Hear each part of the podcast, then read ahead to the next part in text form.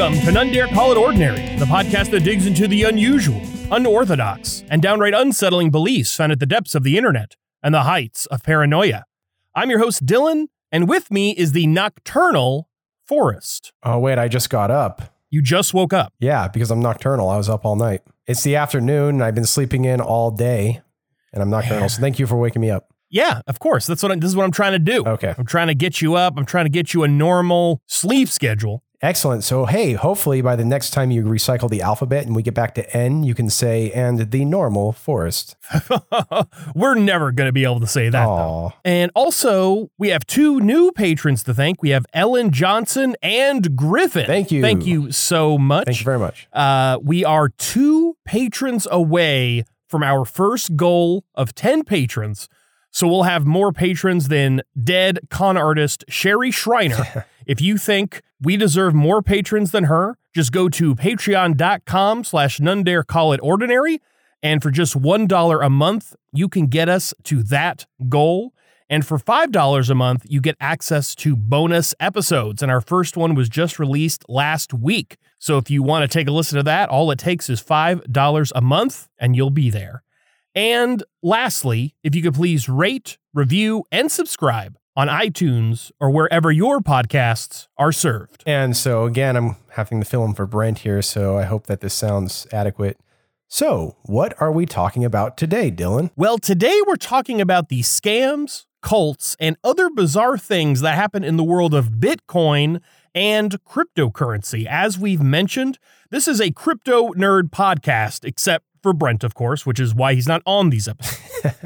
um, you know, he doesn't know anything about crypto. Since Brent couldn't be here, Forrest and I took the opportunity to do the series now because he wouldn't understand anything we're saying in this episode anyway. Yeah, I mean, you see, Brent is a no coiner. He's got nothing to hodl. Oh man, a no coiner? Not even alts? You mean to tell me he doesn't even have a cold wallet set up? Does he even run a full node? Does he even know how to join a mining no, pool? No, no, no, no alts, no node, no miner. He he doesn't have one shitcoin. Nothing. Man. And it's worse. Not even a hot wallet. Not even. But when we moon, how will Brent get his Lambo? Unfortunately, Brent is deep in legacy fiat. So let's say we even sign him up and put him on some normie centralized exchange like Coinbase or whatever and got him a bag and his bag mooned, he'd probably get hacked or just fuck up and lose his private keys anyway. So there, I don't really think there's much hope. God, well, when one Satoshi equals one dollar, I hope Brent becomes a maximalist like us, or he's going to get wrecked when blockchain runs the world. Yeah, I, I mean, I hope so. I really hope so, but we'll see. Yeah, we'll see. All right. And also, you know, for all our listeners, I hope you've been following along. and if all that sounded confusing to you, don't worry, because by the end of this episode, you will totally get all of it. Oh, yeah. And for all you noobs and no coiners out there, we'll start with an introduction to Bitcoin and blockchain. All right. So, firstly, what is a blockchain? A blockchain is essentially like an Excel spreadsheet of balances and transactions, except that no one person or entity can control the spreadsheet because it's distributed among many different computers owned by different individuals around the world. The example I like to use is imagine going to an arcade. So instead of spending money on physical tokens, you give your money to the owner and they mark down how many times you can play a game on a piece of paper instead. So when you want to play a game, instead of putting a token in, you go to the owner, they activate the game for you, and then they change your balance on this spreadsheet. Now, if there's just one of those, if the owner just has one, it would be really easy to hack it. You could just take the owner's spreadsheet, you put on whatever number you really want, and then, hey, you're good to go. You could play the arcade a million times. But if everyone has a copy of the spreadsheet, you couldn't just take the owner's spreadsheet and change the numbers.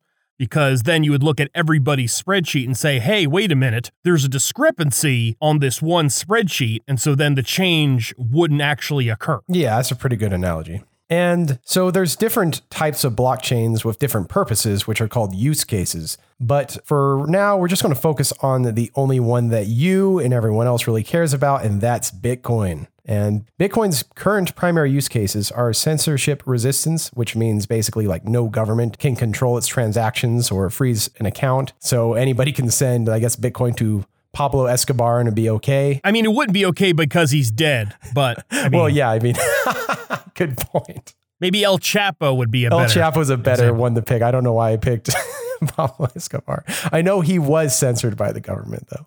Cocaine is free speech, damn it. I will not be censored. The other use case right now is that it acts as a kind of store of value, kind of like digital gold. And for the time being, at least, it's just too volatile in price to be a reliable currency. Yeah. So, for example, yesterday, maybe I could have bought Amazon stock with one Bitcoin, whereas today, maybe I can only buy Amazon Prime. I mean, that's kind of, you know, it goes up and down. Exactly. Bitcoin was created by somebody going by the name of Satoshi Nakamoto. He published Bitcoin's white paper in 2008 and created the first Bitcoin software in 2009. And in case you don't know, a white paper is basically it's like a technical paper on on a subject, but it's not it's not published by like a peer reviewed journal, for example. It's just a smart person writes something fancy and it's called a white paper. Exactly. Anytime anyone wants to create a crypto, they sort of blueprint for it, they call the white paper. Yeah. Nobody knows who Satoshi really is, but there's plenty of theories and scandals surrounding that controversy, and we'll get into that later in the series. Ooh. So each computer running the official Bitcoin Core software is called a node in the Bitcoin network. Almost anybody with a computer can run a node. You can even run it on a Raspberry Pi, which is basically an ultra cheap itty bitty computer. And a Raspberry Pi is the device that I can neither confirm nor deny that I use as a retro game console. And I can Ooh. neither confirm nor deny that it's very fun. Ooh, very good.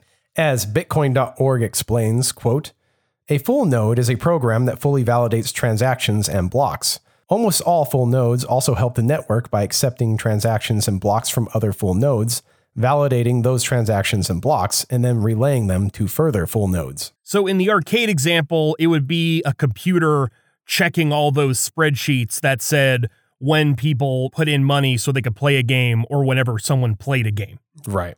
And so there's a lot of complaints about the Bitcoin developers that they just take so long to come to the consensus to change anything in the Bitcoin code.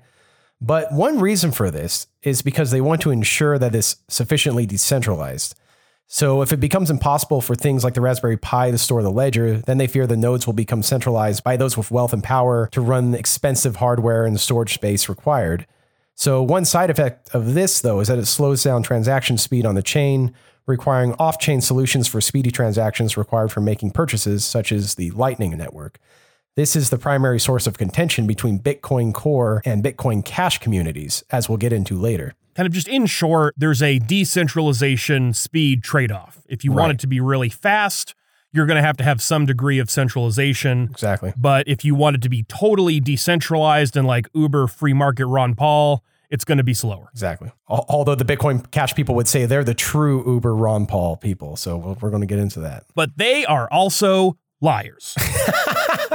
so there's that problem. That's true. A Bitcoin miner is someone that uses a computer to solve complex mathematical calculations necessary to group recent transactions into what's called a block. This process is called proof of work. For their services to the network, they're rewarded with new Bitcoins. There's a limited number of Bitcoins that can be mined, that number being 21 million.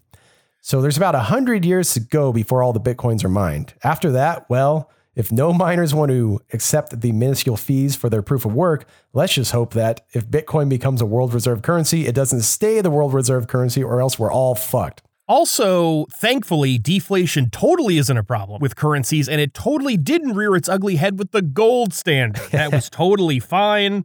Having a finite amount is is great. Yep, always. Paul Krugman is an idiot. so, anyway, blocks are only accepted by the rest of the network if it's legitimately hashed by miners. And so, of course, hash, what does this mean? According to blockgeeks.com, quote, in simple terms, hashing means taking an input string of any length and giving out an output of fixed length. In the context of cryptocurrencies like Bitcoin, the transactions are taken as an input and run through a hashtag algorithm. In this case, Bitcoin uses SHA256, which gives an output of fixed length. In the case of SHA256, no matter how big or small your input is, the output will always have a fixed 256 bits length. This becomes critical when you're dealing with a huge amount of data and transactions.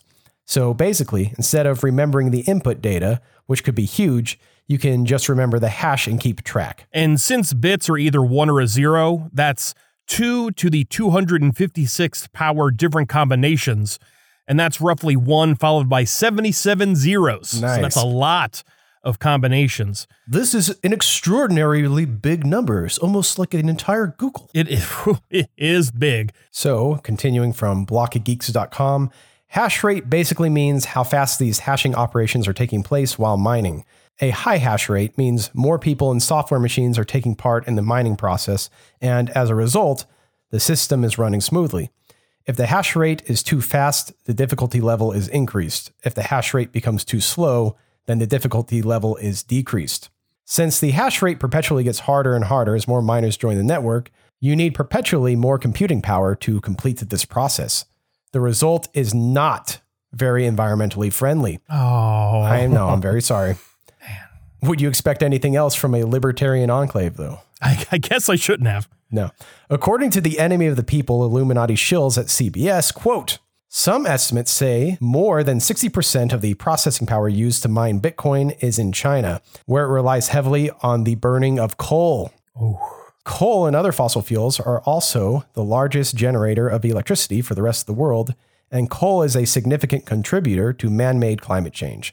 Burning it produces carbon dioxide, a gas that is a primary contributor to global warming. They're actually it's it's funny that you mentioned this. They're making a new Raspberry Pi that instead of an AC adapter just has a coal input. So you could just put the coal directly in to the computer.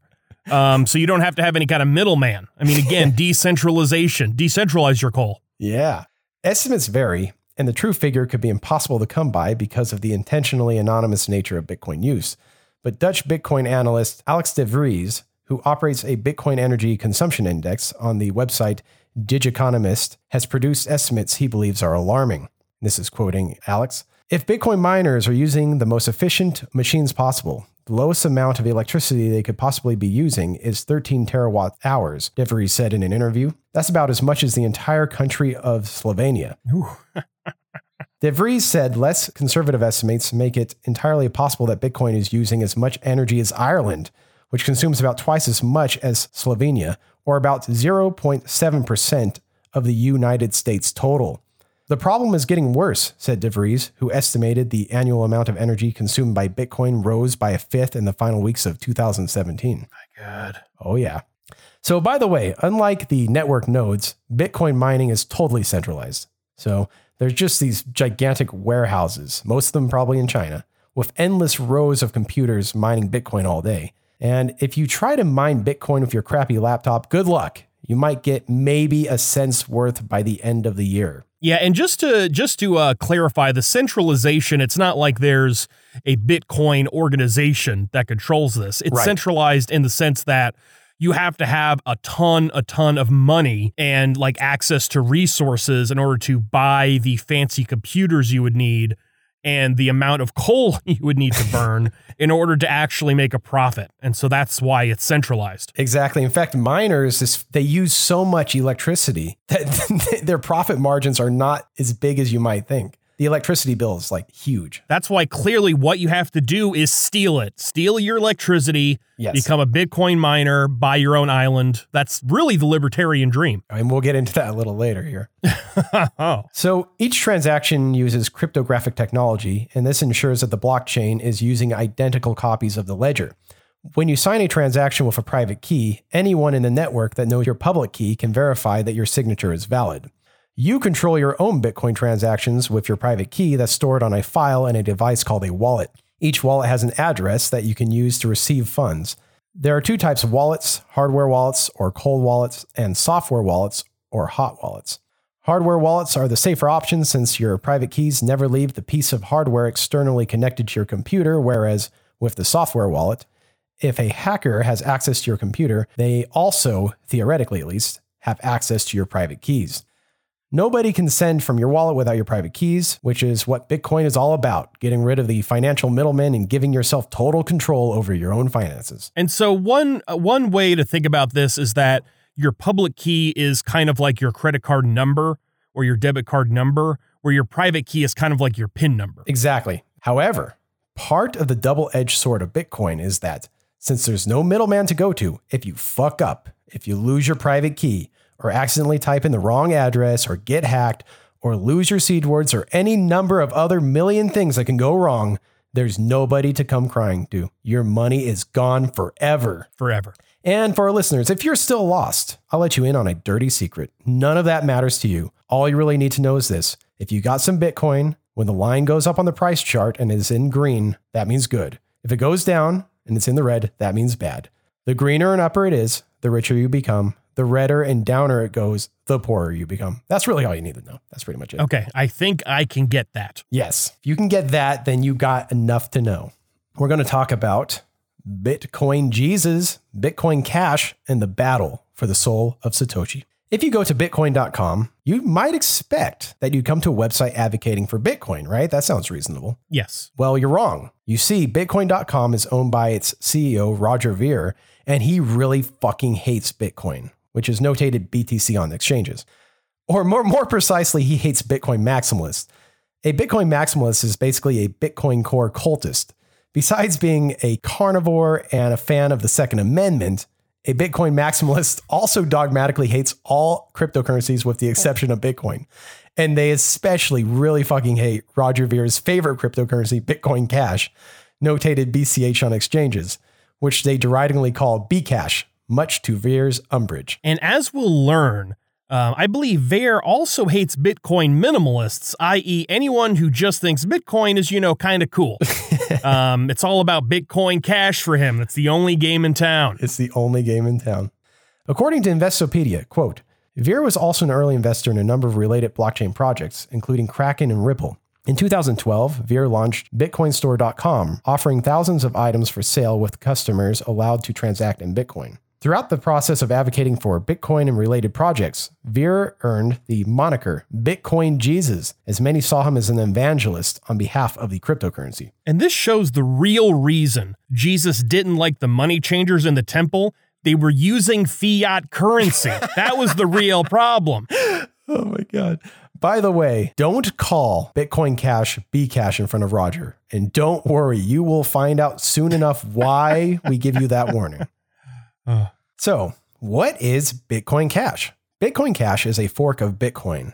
A Bitcoin fork is basically a clone of the Bitcoin Core ledger, which picks up where Core left off and moves in its own direction henceforth. And this language of forking, this comes from the program Git, uh, which is a version control software. You might have heard of GitHub, which is a online I don't want to say version of Git, but it's an online way of interacting with Git. And think about like Google Docs. So if you work on a document on Google Docs, it'll save copies of the changes of the major changes you make on a document. And so there's going to be a bunch of different versions. And a fork, to use that language, of a Google Docs document, for example, would be like if you're collaborating with someone and they want to take it into a di- different direction, they can make a copy of the document and then start working it on their own way. Yeah. And so there'll be two different versions of this document. Mm-hmm. And so that's what a fork is. It's not exclusive to Bitcoin, but the Bitcoin core source code is on GitHub and it's on Git. And so if you want to, you can literally make a copy of the Bitcoin core source code and then just do your own thing with it. Yep, exactly. It's actually very easy to do. And yeah, anyone, if you want to go make your own Bitcoin, you can do that right now. Go ahead.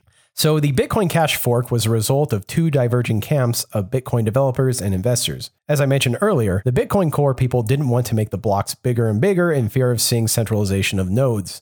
One side effect of this, though, is that the on chain transaction fees are larger and take longer to process. Bitcoin Cash people say that theirs is the true Bitcoin, despite being a clone of the original. This is because, according to them, their version of Bitcoin is closer to Satoshi's than the core team. And this is given v- uh, Ver's title as Bitcoin Jesus. This is a very religion-y kind of thing to do. He's like the Martin Luther of cryptocurrency. Exactly. In fact, you know, legend has it that he took his white paper and nailed it to the door of the church. Man, that is extreme. you could say Roger Ver is a fork of Protestantism. So, Bitcoin Cash people maintain that Satoshi wanted this to be a currency after all, not some goofy store of value and all this bullshit. So, they're sort of orthodox Satoshi. To them, using it as a peer to peer currency to circumvent banks and governments is the one and true way for Bitcoin to be a thing at all. They basically say, fuck it, make the blocks as big as fuck, and who cares if it becomes centralized? It likely won't happen anyway because Moore's law and capitalism and freedom and all that. We want to actually spend this shit, not just hodl it. Okay, so did I just use an alien word there? Did I mean to say hold? No, I clearly said hodl. HODL stands for hold on to dear life. This is basically what millennial and Generation Z retail investors tell themselves when they lose 99% of their position in a cryptocurrency and want to ward off suicidal thoughts. Yeah, and I think it's also a word where the abbreviation, like what it stood for, came afterwards. I think as Forrest is going to explain, it started as a typo, uh, and then they're like, "Oh, well, we're going to start using this and then pretend it stands for something," but Yes. it really was born out of a mistake. Yes, hold on for dear life is a post hoc interpretation. The origin of the term, at least according to Wikipedia page for HODL, tells us, quote, it originated in a December 2013 post on the Bitcoin forum message board by an apparently inebriated user who posted with a typo in the subject, quote, I am hodling. so that's where that comes from. So Roger Ver, just so y'all know, is a super ultra hardcore mega libertarian. Nice. So, what do you do if you're a super ultra hardcore mega libertarian? You create a Ron Paul shrine and weep over the failed revolution of 2008. That's an extremely good guess, but no. oh. What you do is you compare everything you hate with Antifa. Oh, okay. That's you have to do that. In a YouTube video Vera put out on July 1st, 2019, titled Bitcoin Maximalists Are the Antifa of Crypto, Vera says, after showering heaps of praise on professional asshole Steven Crowder, no less. Oh, nice. Oh, yeah. The people that hijacked the BTC version of Bitcoin are like the Antifa people that want to physically use violence to suppress dissenting opinions. And if you don't believe me, I'll show you a website that somebody put up there. Ooh. Yeah, he's got proof. Roger shows us a website, which, by the way, I could not find this website on Google no matter how hard I tried, which is titled One Punch for Ver. It's basically a bunch of memes advocating people to punch Roger Ver in the face. okay, so okay, so now I get. I was really confused at first about the Antifa thing, so I get it. So basically, Antifa just stands for Association Not Trying Information Fist Away. Basically, anyone using their fists to get their point across. All right. And so obviously, this website is representative of Bitcoin maximalists as a whole, right? I mean, Yes. Ver has a huge sample size, I imagine. After all, all Bitcoin maximalists are totally Antifa, according to the video title, right? Well, according to the website FAQ that Vera shows as he's scrolling through it, it says, quote, question, who are you? Answer, we're two guys from China. Our exactly sick location will not be revealed. But one of us has already seen Roger Ver last year at the Shape the Future Summit around Grand Hyatt Hotel from Hong Kong. We also guarantee that both of us know how to deliver a punch. I love it when this kind of stuff, when people are talking about a website or an article like on their YouTube channel, and then they scroll past the part which just totally makes them look like fools. oh, yeah. He actually, I think he even mentions like these are, these are two guys from China. But. so, in response, Ver gives these two Chinese guys and apparently every Bitcoin maximalist a stark warning. Quote, if you try punching me, I'll choke you into unconsciousness. And uh, go uh, go Google a picture of Roger Ver to see if you believe him. he looks like a true alpha male for sure. Oh yeah. When Ver first heard about Bitcoin, he became instantly obsessed. And by obsessed, I mean really, really obsessed. Super obsessed. As Ver told everyone's favorite responsible interviewer, Dave Rubin, quote, I was so excited about this. I heard about it as I was eating breakfast at around 10 a.m. with the full intent of going into my office that day. Didn't make it. I stayed home and read about Bitcoin all day. I stayed up all night the next day until around 4 p.m. the next day, and I got too tired and I fell asleep for only about an hour. And then woke up again and read all about Bitcoin. And I went on sleeping maybe an hour and a half per night for about a whole week until I got so sick from lack of sleep that I had to call my friend and say, Help me, I'm so sick. He came, he came and picked me up and drove me to the hospital, and they gave me some sort of a sedative or something, and I passed out asleep for maybe 12 or 16 hours, but then woke up again and it was all Bitcoin. And it's been all Bitcoin all day, every day for about seven years now. okay, so okay. I want to understand something. So this guy, he just threatened that he would defend himself via chokehold, and he had to be taken to the hospital because he refused to sleep from reading too much Bitcoin news. Exactly. Like, that's the kind of very stable genius we're dealing with. he had to be taken to the hospital, not because he couldn't sleep, he just wouldn't. he was too much of a nerd to go to sleep. If I was Roger Ver's friend and he called me and said, Help me, I'm so sick from lack of sleep. I've been reading about Bitcoin all day. I would have said, Well, that's your choice. You're a voluntarist. You volunteered to read about Bitcoin and destroy your health. That's not my fault. Yeah, I'm not exactly. Use my gas money and resources and property to get you to the hospital. I'm using my gasoline to run my gas generator so I can get my mining going on. So Ver tells Rubin that he became a libertarian, or as he prefers to call himself, a voluntarist, in junior high when his mother grounded him from playing Nintendo and forced him to read instead. Serendipitously, the book he randomly pulled off the shelf was Socialism by Ludwig von Mises. See, in contrast, my mom let me play Nintendo, and I had to go find Socialism by Ludwig von Mises all on my own in the local library. At first glance, Ver thought it was a pro socialism book, but after reading it and coming to the realization that price controls are whack, Ver went on a binge of reading pretty much every libertarian book ever written. Ver claims he has firsthand experiences that confirm the Austrian economist's theories about money are correct. What experiences? Which is, I. I just, I, I I have to say, I want to right off the bat, it's totally against Austrian economic principles since they're very, very explicit about how you cannot use empirical evidence to confirm or refute an economical theory. According It's to so- them, now, it's so funny you bring that up because it's so true because they say it's all a priori. yeah, exactly. So yeah, Roger Ver is not even an Austrian economist, I guess. I'm more of an Austrian economist than he is. I've read those fucking books. he, he he's like Stefan Molyneux plus Austrian economist. That's basically what he is. I just vomited in my mouth. So, what are these experiences that confirm the a priori theories? what happened was he saw inmates using cigarettes and other garbage as a means of exchange while serving time in federal prison. And boom, Mises was definitively vindicated. yeah, of course. So, according to Investopedia, quote, in 2002, Ver was sentenced to 10 months in prison for selling explosives via eBay. It is common for Ver critics to point to this part of his personal biography as a means of portraying him in a negative light.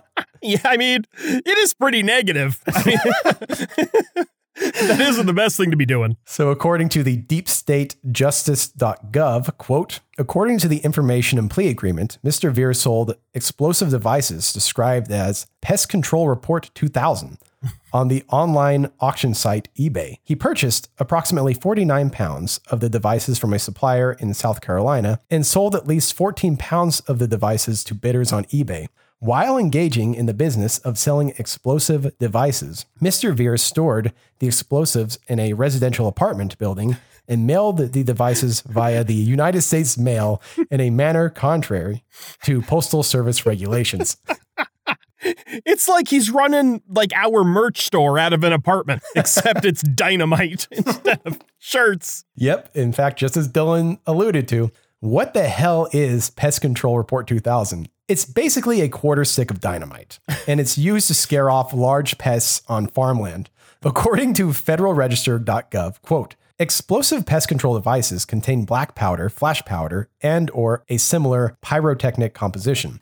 Many of these devices contain flash powder, a high explosive, as the component that produces the audible report.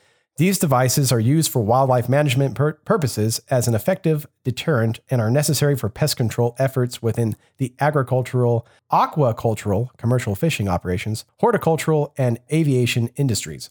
Commonly known as bird bombs, shell crackers, seal bombs, etc., explosive pest control devices are used to deter wildlife pests without harming them. My extermination job would have been so much more fulfilling if I was allowed to use high explosives against mosquitoes. I think, frankly, I think they deserve it. I think if anything deserves a quarter stick of dynamite, it's mosquitoes. Yeah, exactly. So we heard what the government had to say about why Ver was sentenced to jail. But what does Ver have to say? He says something a little bit different. He claims that he was only selling firecrackers on eBay, hmm. and the whole thing was just a way for the government to make an example of him for being a libertarian and talking shit about the FBI or something. I don't know. See, I don't know about this. Forrest and I know far too many libertarians who talk shit about the FBI and who have not ended up in jail for this to be a plausible excuse. There was even a time when Dylan and I were libertarians and we never went to jail. Not So once. I can talk from experience, just like Roger Ver can talk for,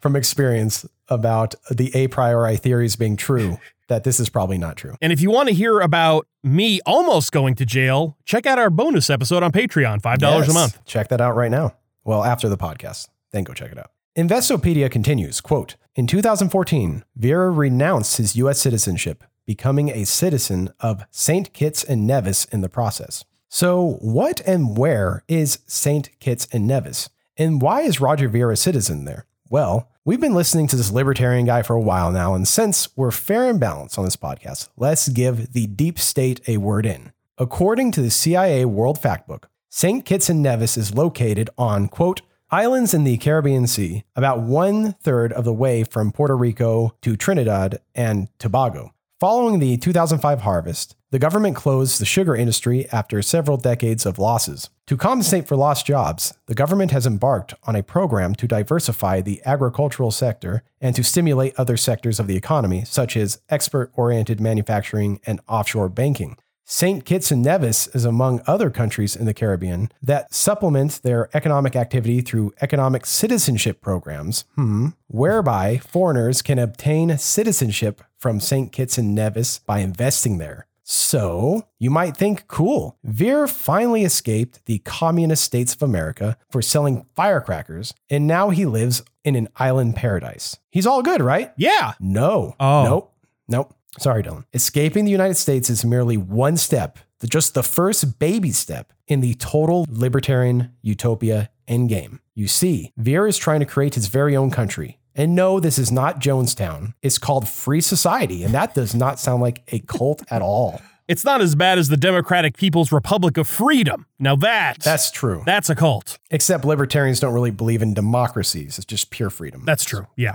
According to freesociety.com, quote, we plan to establish a rule of law based on libertarian principles and free markets. We don't see the need to recreate traditional government structures. The rule of law constitution can be included in the final agreement of the land sale and will be an extension of the existing contract that will be put in place with the government that granted us the sovereignty. Enforcement will happen through private arbitration, competing court systems, and private law enforcement. It is important to establish a proper rule of law as our project will set an example for the industry and create an important precedent with governments around the world. We want to make sure the Constitution is solid, but avoid the inefficiencies of existing government structures. I have to be honest, he lost me at rule of law. Go ANCAP or go home, you statist poser.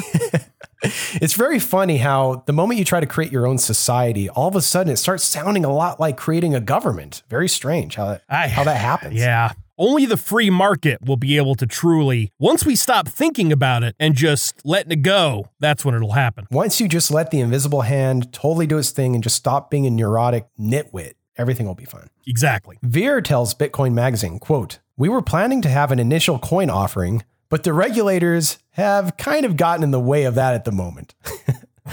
but basically, we are working out the details as to how people can participate directly. Thanks to cryptocurrencies, now there is a way to fundraise for people all over the world who are interested in this. Myself and my other friends all have a fair amount of capital now because of cryptocurrency. Dying with a pile of money isn't any fun, so let's make the world a better place. There will not be a government. It will all be private institutions and private organizations. What could go wrong? Nothing. I agree. By the way, did I mention that Ver really hates it when you call Bitcoin Cash Bcash? Well, on a YouTube channel called Bitcoin Errorlog, there's an interview with Ver where he makes it clear that he needs a safe space for Bitcoin Cash.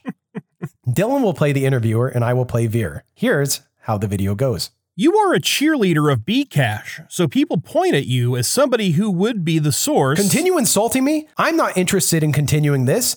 It's Bitcoin Cash. Get it straight. And if you do that again, I'm going to end the interview because I'm not interested in being insulted, okay? I'm promoting Bitcoin Cash. It's not an insult. Why do you have to take it personally? It's just a name. I actually like it better. I'm being insulted here. I'm being insulted. I don't need to be insulted by you. I have enough money. I was a self made millionaire before I ever got involved in Bitcoin. I don't need to have my buttons pushed by people like you on the internet. It's Bitcoin Cash. Roger, the only reason you want to call it Bitcoin Cash is because you want to co opt the brand. I think Bitcoin Cash has a more legitimate claim to being the Bitcoin that was outlined in the Bitcoin.org website. So, yes, that's my position. You want people to think that it's Bitcoin. It is Bitcoin. Read my lips. No, it's Bitcoin Cash. With the amount of Bitcoin people think you have and that you may have spent on Bcash, you're going to have I more. would like an apology at this point. It's not Bcash, it's Bitcoin Cash. Look, it's what I call it. I'm not doing it on purpose. It's just so easy. It's a nice name. This it really interview is. is over. I don't need to be insulted. I was a self-made millionaire before I ever got involved in Bitcoin. Now I have even more money than Who cares if you're a millionaire? That has nothing to do with anything. I don't need to be insulted by some person on the internet. What's your gross annual revenue for Exotica? None of your business. Less than a million dollars, huh? that has nothing to do with the conversation. Your gross annual revenue is less than a million dollars. of course. That means you don't know how to run a successful business. Of course. We do more than a million dollars in sales most days. We're not running a business here. I think there are only three people that want to call Bitcoin Cash Bitcoin Cash. You, Jihan, and your sock puppets, okay? Because there's nobody else. At this point, Roger then flips off the webcam. Goodbye. I've never hired a single sock puppet and I don't need to be insulted. But please go post this so the entire world can see how incredibly rude you are to me. And that is exactly how I would imagine someone named the Bitcoin Jesus would talk. All right, so we're going to end this episode with a seeming digression, but just just hang on with me and we'll understand how it connects back to Bitcoin and cryptocurrencies. We're going to talk about the world of the all meat or carnivore diet. Now, again, this might sound extreme, but you'll be pleased to learn that they also eat eggs, so they aren't total fanatics. Whoa, whoa, backtrack. Is it metaphysically certain that eggs aren't meat? Didn't we have a Twitter poll on this? We did have a Twitter poll on this, and it was two to one that eggs are not meat. Okay, good. I that's how I do conceptual analysis. I just do polls. Twitter and that's the true answer. Exactly. Shawn Baker, otherwise known as the carnivore king, eats four pounds of steak every day. Another little known fact he takes a shit only once every four years. Man, that sounds really good, frankly. Baker cites the ease of the carnivore diet as one of its strong points, saying, quote, I just have to think, how hungry am I and how many steaks do I want to eat? Baker cites numerous health benefits to his transition, including improved digestion, lower blood pressure, and the sexual vitality of a 20 something.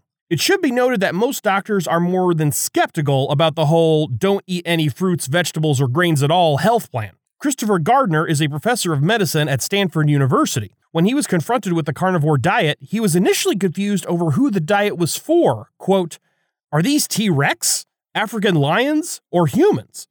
Assuming humans, this sounds disastrous on multiple levels. In summary, I think a carnivore diet is inappropriate for human health, bad for the health of our planet, abusive of animal rights and welfare. Well, duh. I mean, that's the whole point. Think about it. Bitcoin is super libertarian.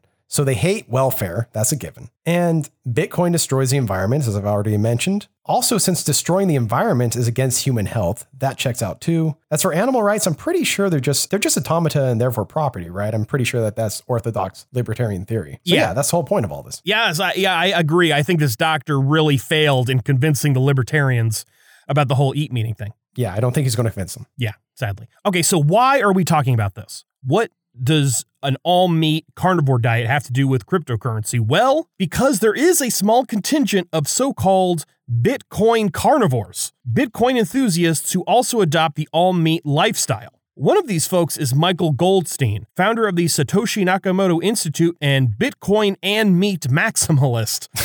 and he explains why these two seemingly unrelated things are in fact birds of a feather. Quote, the 20th century was disastrous for human health and wealth, and the rise of central banking and industrial food was clearly a major reason why. I personally would have mentioned Nazism and Stalinism, but you know, what do I know? Yeah, you know, Dylan, without a central bank, Stalin and Hitler couldn't have funded their wars. Come on. Central banking leads to fascism. Just accept it. Yeah, you're right. You're right.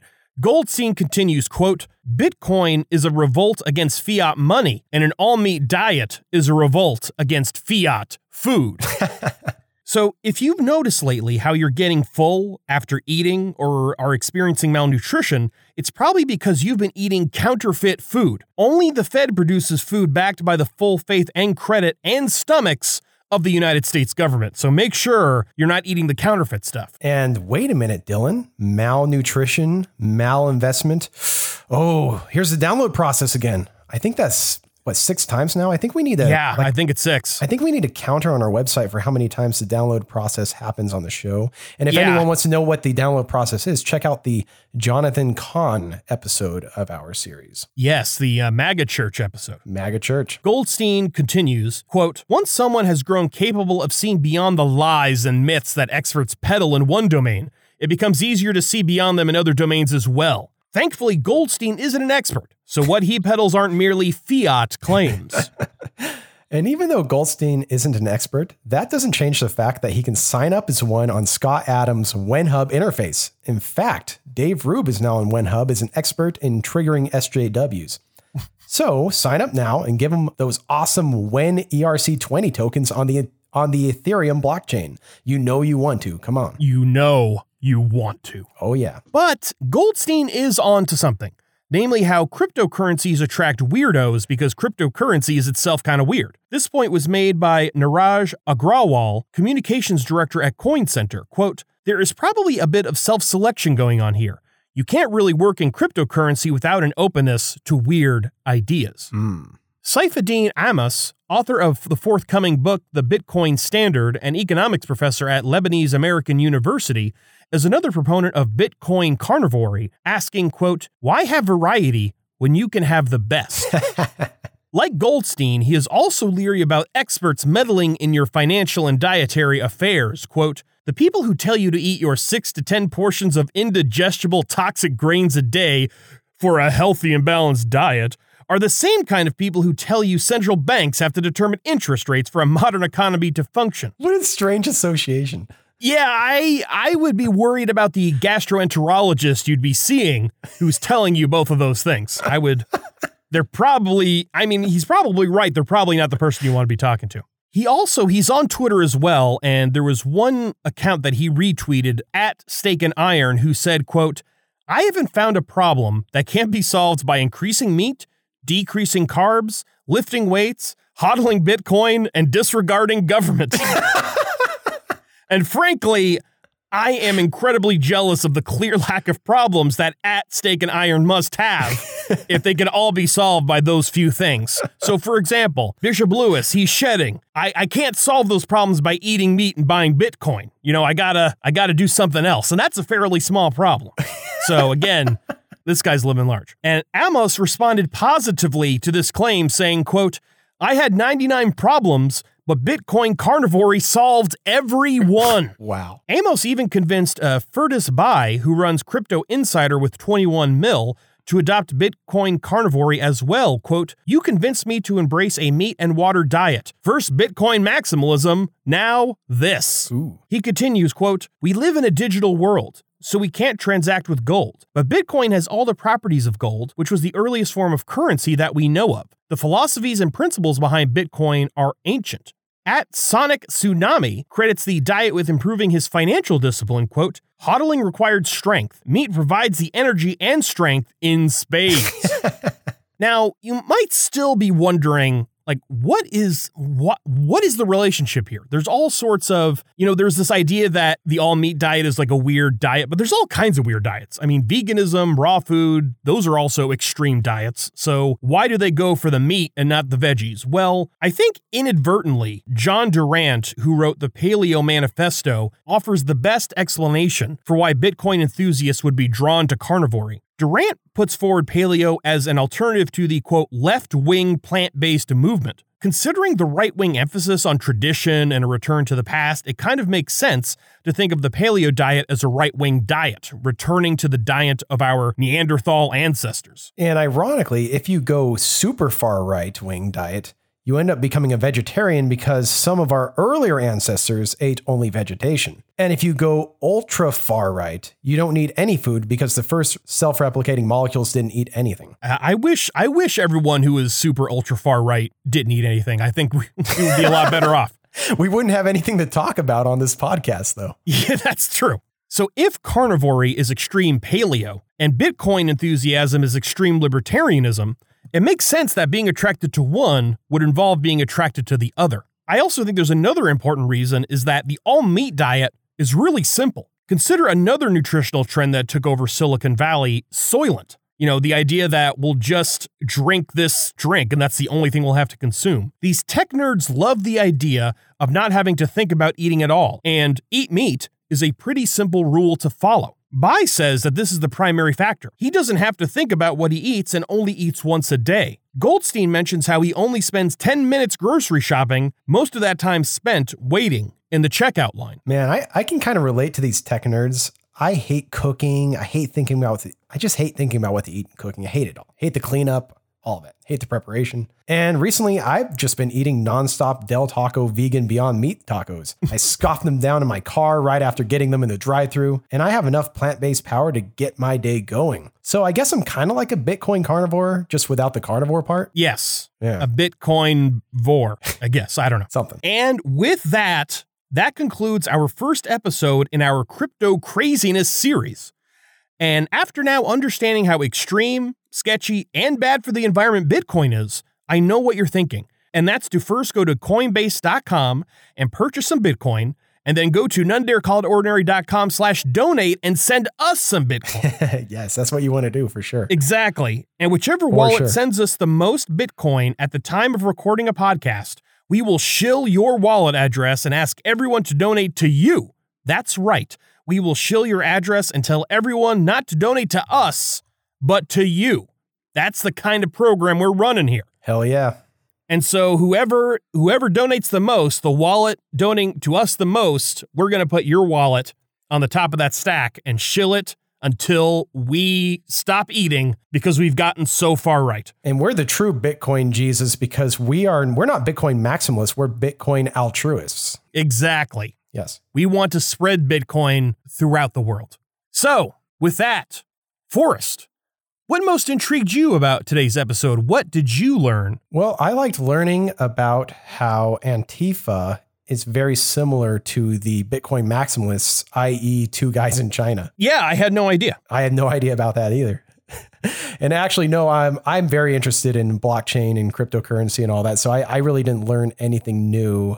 I did learn about how at St. Kitts and Nevis, if you want to go there and become a citizen and run your own like little crypto cult or something, then the best thing to do is to pack up your bags, renounce US citizenship, go there, just invest a little bit into their economy, and hey, there you go. You can be just like Roger Ver. Exactly. I actually knew about that country and their economic citizenship program. The guy who wrote the game, I can't remember what his name is, but he also wrote a book about like escaping extreme scenarios. And he talked about how he went through the process to become a citizen of um, St. Kitts and Nevis. Oh, interesting. And so yeah, I, so I actually knew about that before, and I I did not know, however, that uh, Bitcoin Jesus Roger Ver was uh, using their program as well. Oh, yeah. I also really love the strange association of central banking and the carnivore diet. I like how these are like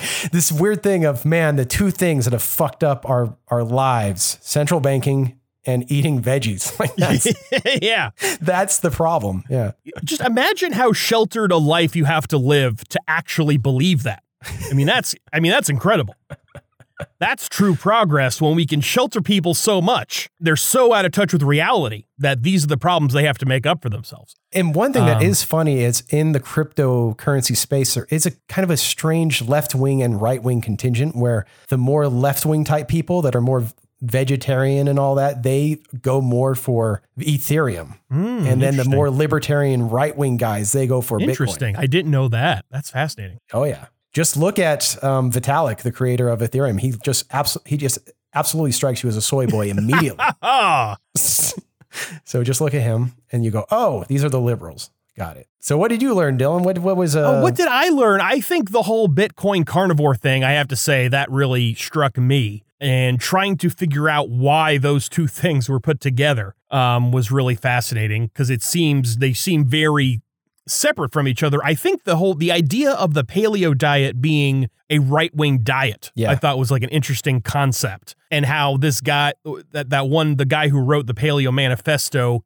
it says that explicitly. right. And it makes sense because it is a re- this idea of returning to traditional ways of eating.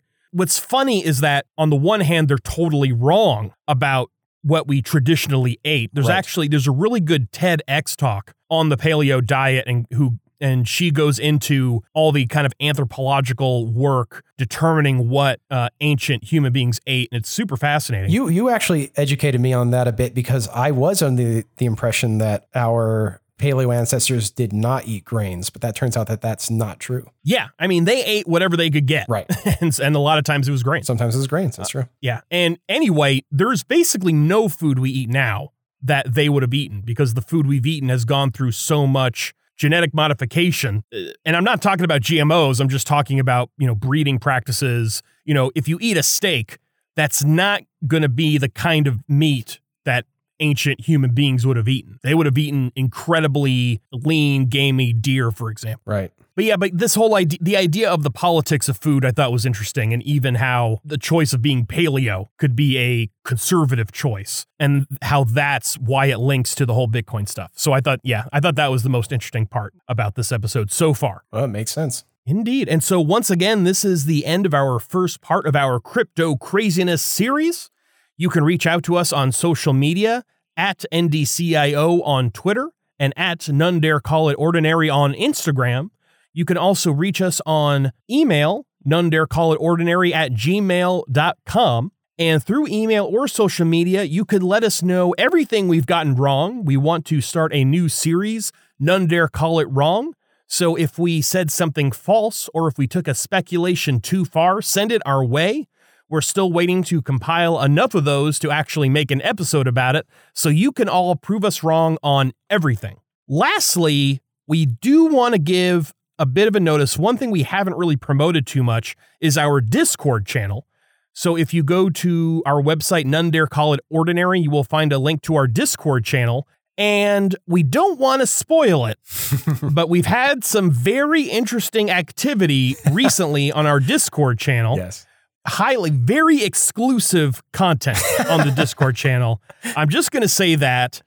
Um, the one hint I'll give is if you listen to our last episode, listen to episode 43, the psych- the DMT stuff, you'll find a hint as to what happened on our Discord. But nonedarecallitordinary.com, check out our Discord channel. I guarantee you will enjoy it. Absolutely. And with that, we are Dude.